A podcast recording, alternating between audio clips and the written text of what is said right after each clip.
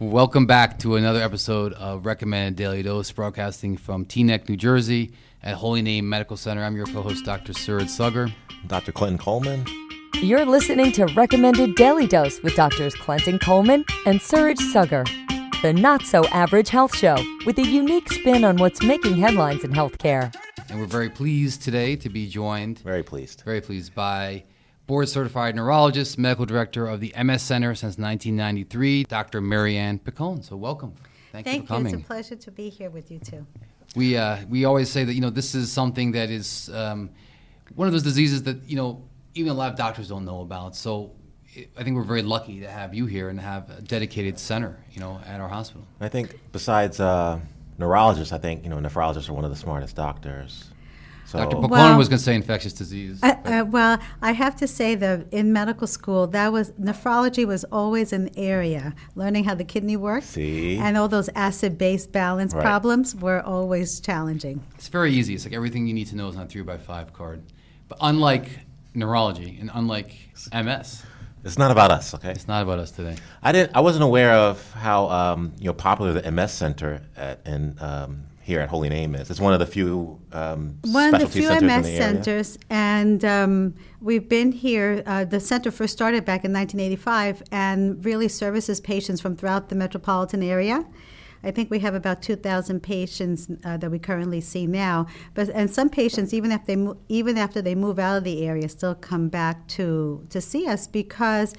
Um, MS is such a, um, a specialized field now, and there's been so many changes throughout the years, advances in treatment, that it really can be overwhelming for a general neurologist to kind of keep up and, um, and, and manage the patient with all the monitoring that's required. And you have a new book which is geared to not just neurologists but regular, you know, physicians such as ourselves.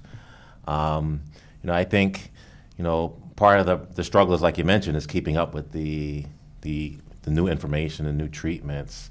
Um, when I do see MS patients, they're telling me what the new treatments are. And the their benefits- medications, I have no idea. Right. It's, it's really amazing.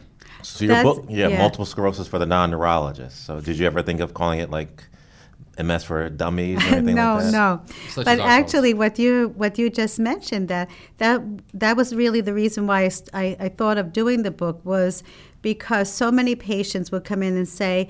Um, when I saw my internist or uro- or possibly a, a eye doctor or uh, whoever the other specialty was, they were telling the patient about their MS and about their medications and trying to get them to understand what symptoms they were having and that it was part of their MS disease activity.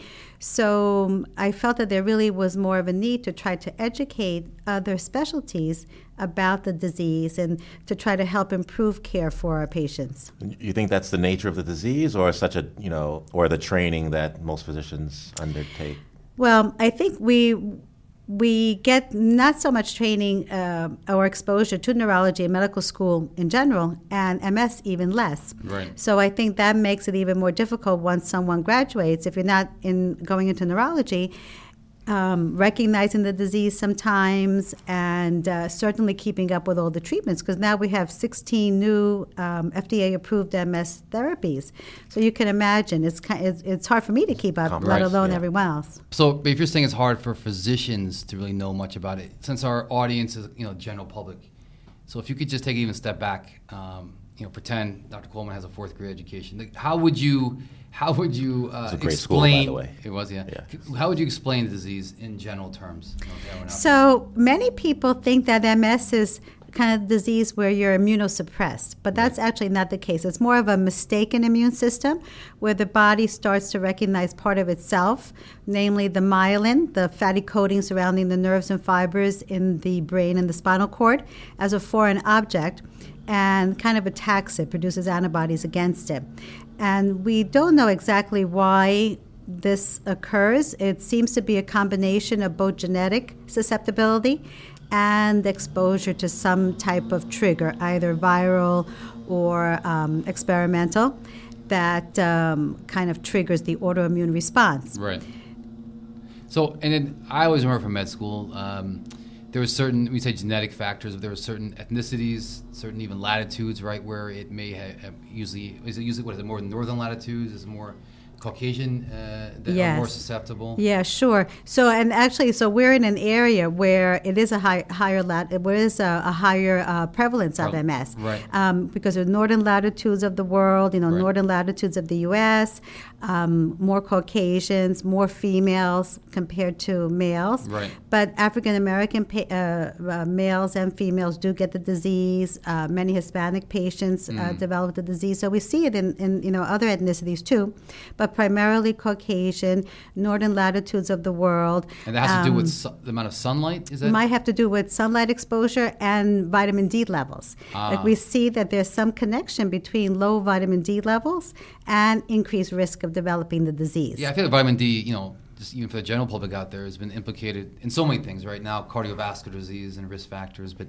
um, that's interesting that it's implicated with perhaps with MS as well. And you know, like I said, in medical school, we always seem to remember way back when that it was this idea of northern latitudes and less sunlight. Yeah, so it may have to do with less uh, northern, um, less sun exposure, lower Mm. Right. vitamin D levels. But now, when you think about it, even in the areas that are closer to the equator, we wear sunscreen, which is appropriate because you don't want to get skin cancer. But that decreases your absorption of vitamin D, and, and definitely want people to use sunscreen.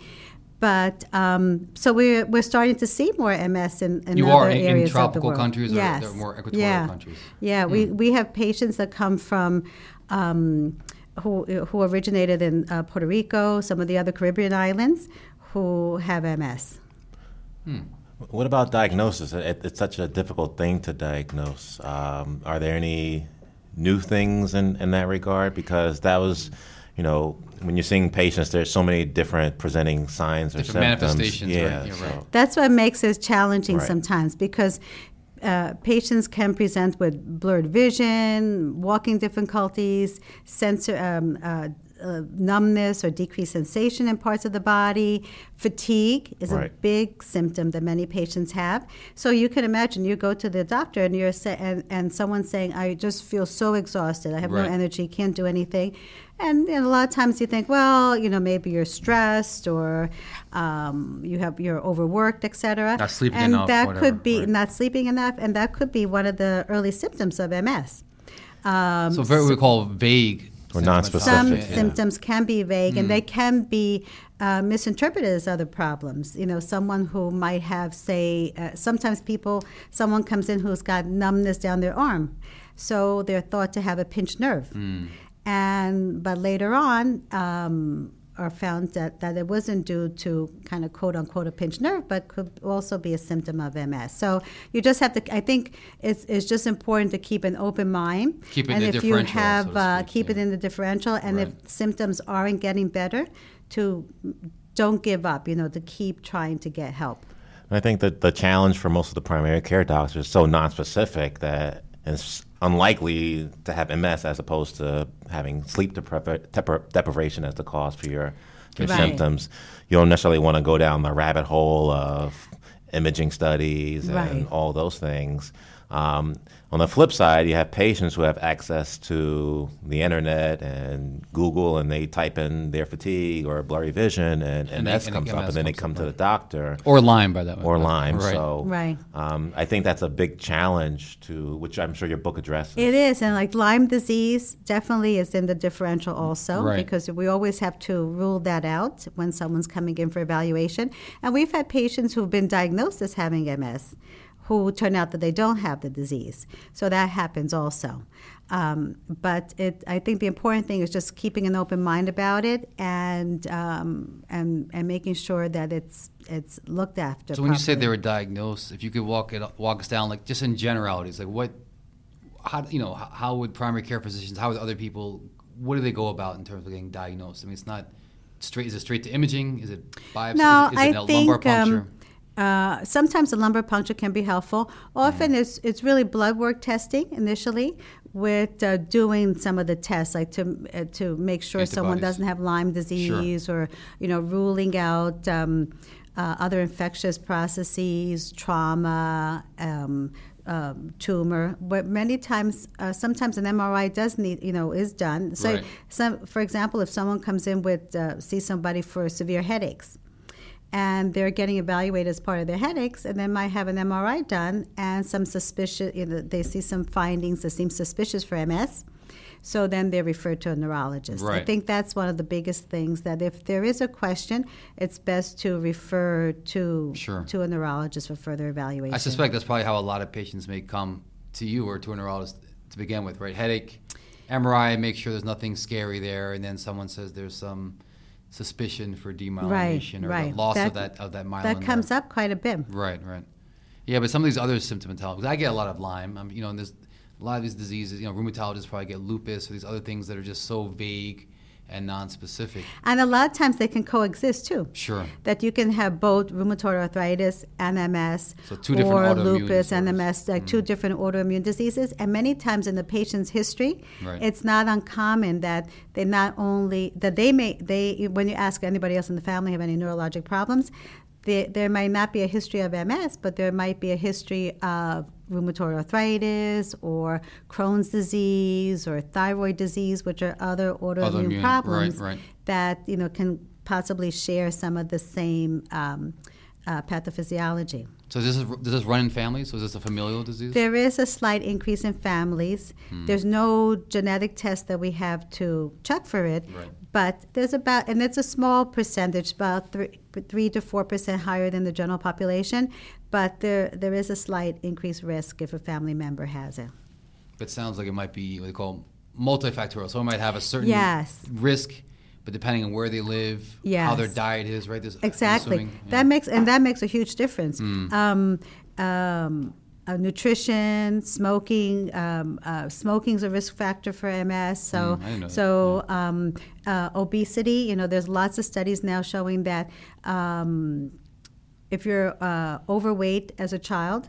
That also could potentially increase risk if you're genetically susceptible because it's a, it creates a pro-inflammatory state in the body. So uh, very important uh, to for family members. For if, if a parent has MS, Right. we really try to stress to them, uh, you know, proper nutrition and exercise, and for the children to help in decreasing risk. Does it help prevent symptoms too? Like, let's say someone already has MS. It de- definitely makes a difference. You know, Mm. years ago, people were, were were taught that if they had MS, you should just rest. You shouldn't exercise. Mm. Right. But now we know that that's the worst thing you can do. So if you have MS, uh, exercise, you know, n- proper nutrition. There's lots of research done on like the Mediterranean diet. Sure. You know, lots of fruits and vegetables, uh, whole grains, water.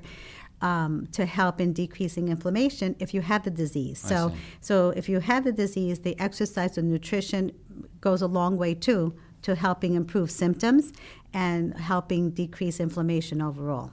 It seems like North America is such a setup for, you know, MS as far as Well, the diet, the, the, the Western lifestyle. the Western lifestyle, the Yeah. lack Yeah. of vitamin D, the obesity, and the- just a genetic predisposition. Um, as far as treatments, are there new innovations uh, uh, in, in regards to treatments, or how would you approach it if someone came? They, I'm sure they see you after diagnosis, right? Yeah, so so really that's been one of the most rewarding aspects of uh, working um, in the MS field is seeing the advances throughout the years. It's not like it used to be. Definitely not like it used to be, and much more positive outlook for Hmm. patients who develop the disease. You know, mo- majority of patients who have the disease now are working, have families, you know, and, and often you wouldn't know that there's any difficulty, but because the the treatments have been more effective. So we have injectable medications now, oral therapies, intravenous meds, and, and we've been involved in a lot of these clinical studies here at the MS Center. But um, you know, for example, one of the most recent treatments is a drug called Ocrevus, which is given intravenously twice a year. Wow. So it's made a huge difference for patients in terms of helping to improve their quality of life because they don't have to take a medication every day. So it kind of frees them up, and it's been much more effective, and we can use it earlier.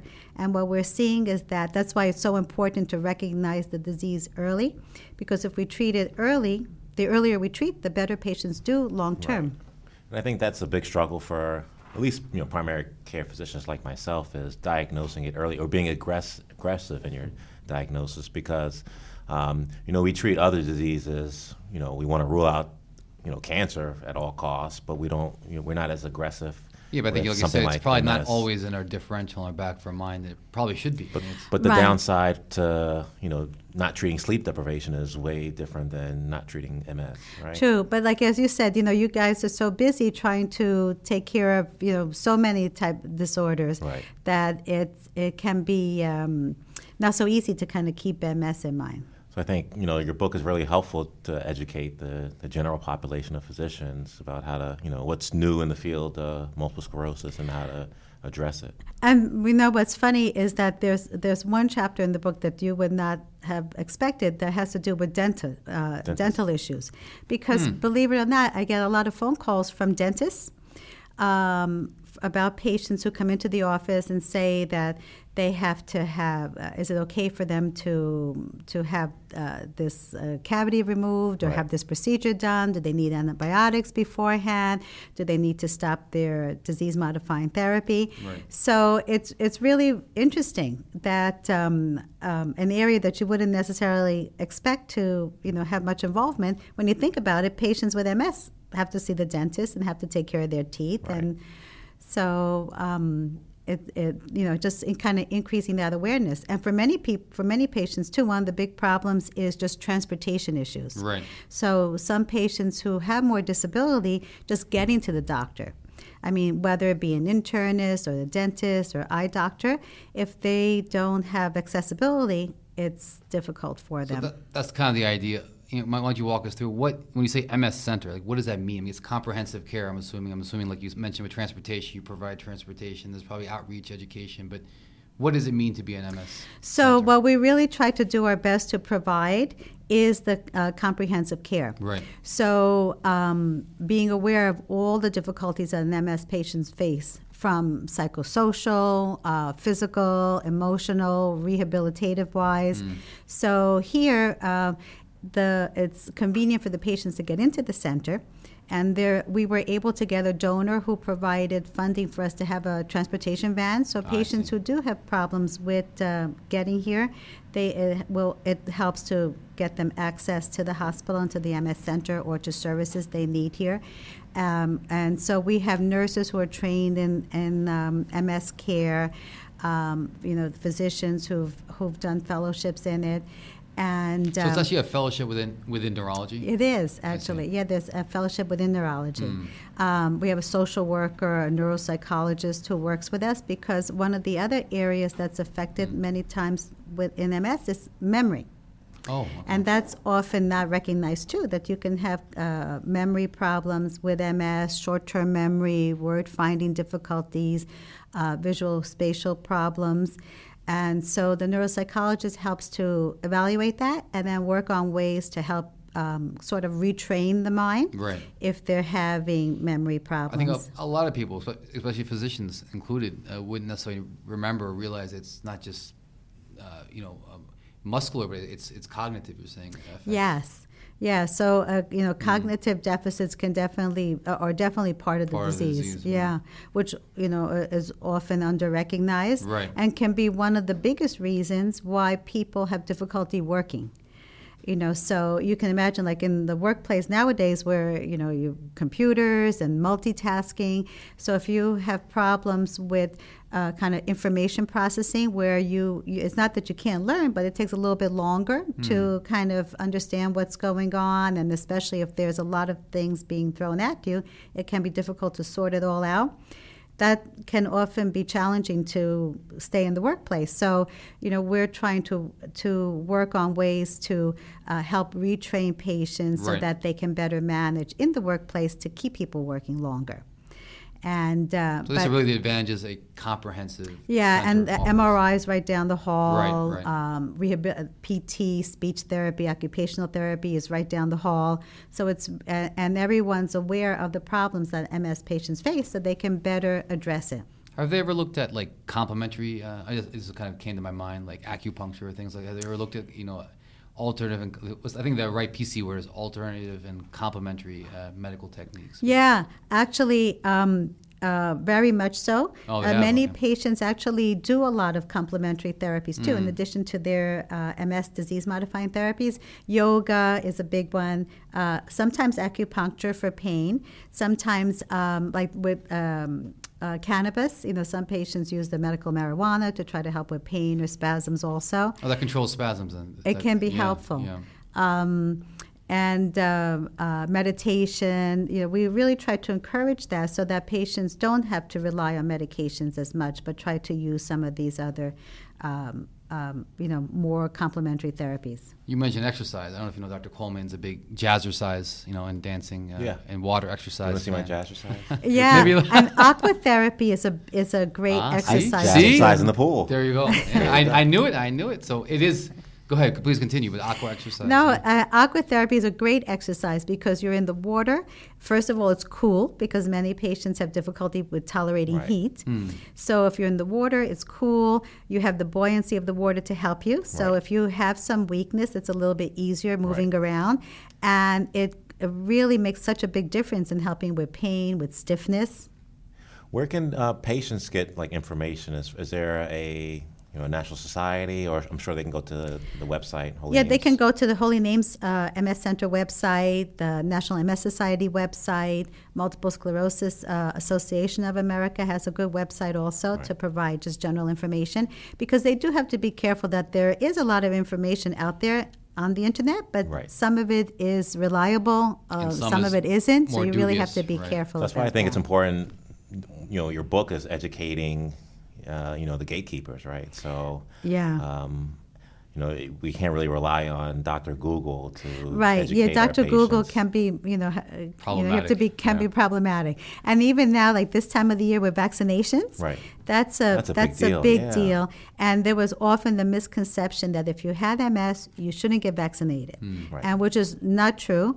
And, um, As an ID doc, can you say it again? yeah, Just exactly. Say yeah, it one more especially, time. So, Yeah. uh, not true. Yeah. And there's been just a big recent study and guidelines that vaccinations don't do not cause MS, and that um, it's okay, and you should get the flu shot and Sure. you know other vaccinations as needed. It's the information age, right?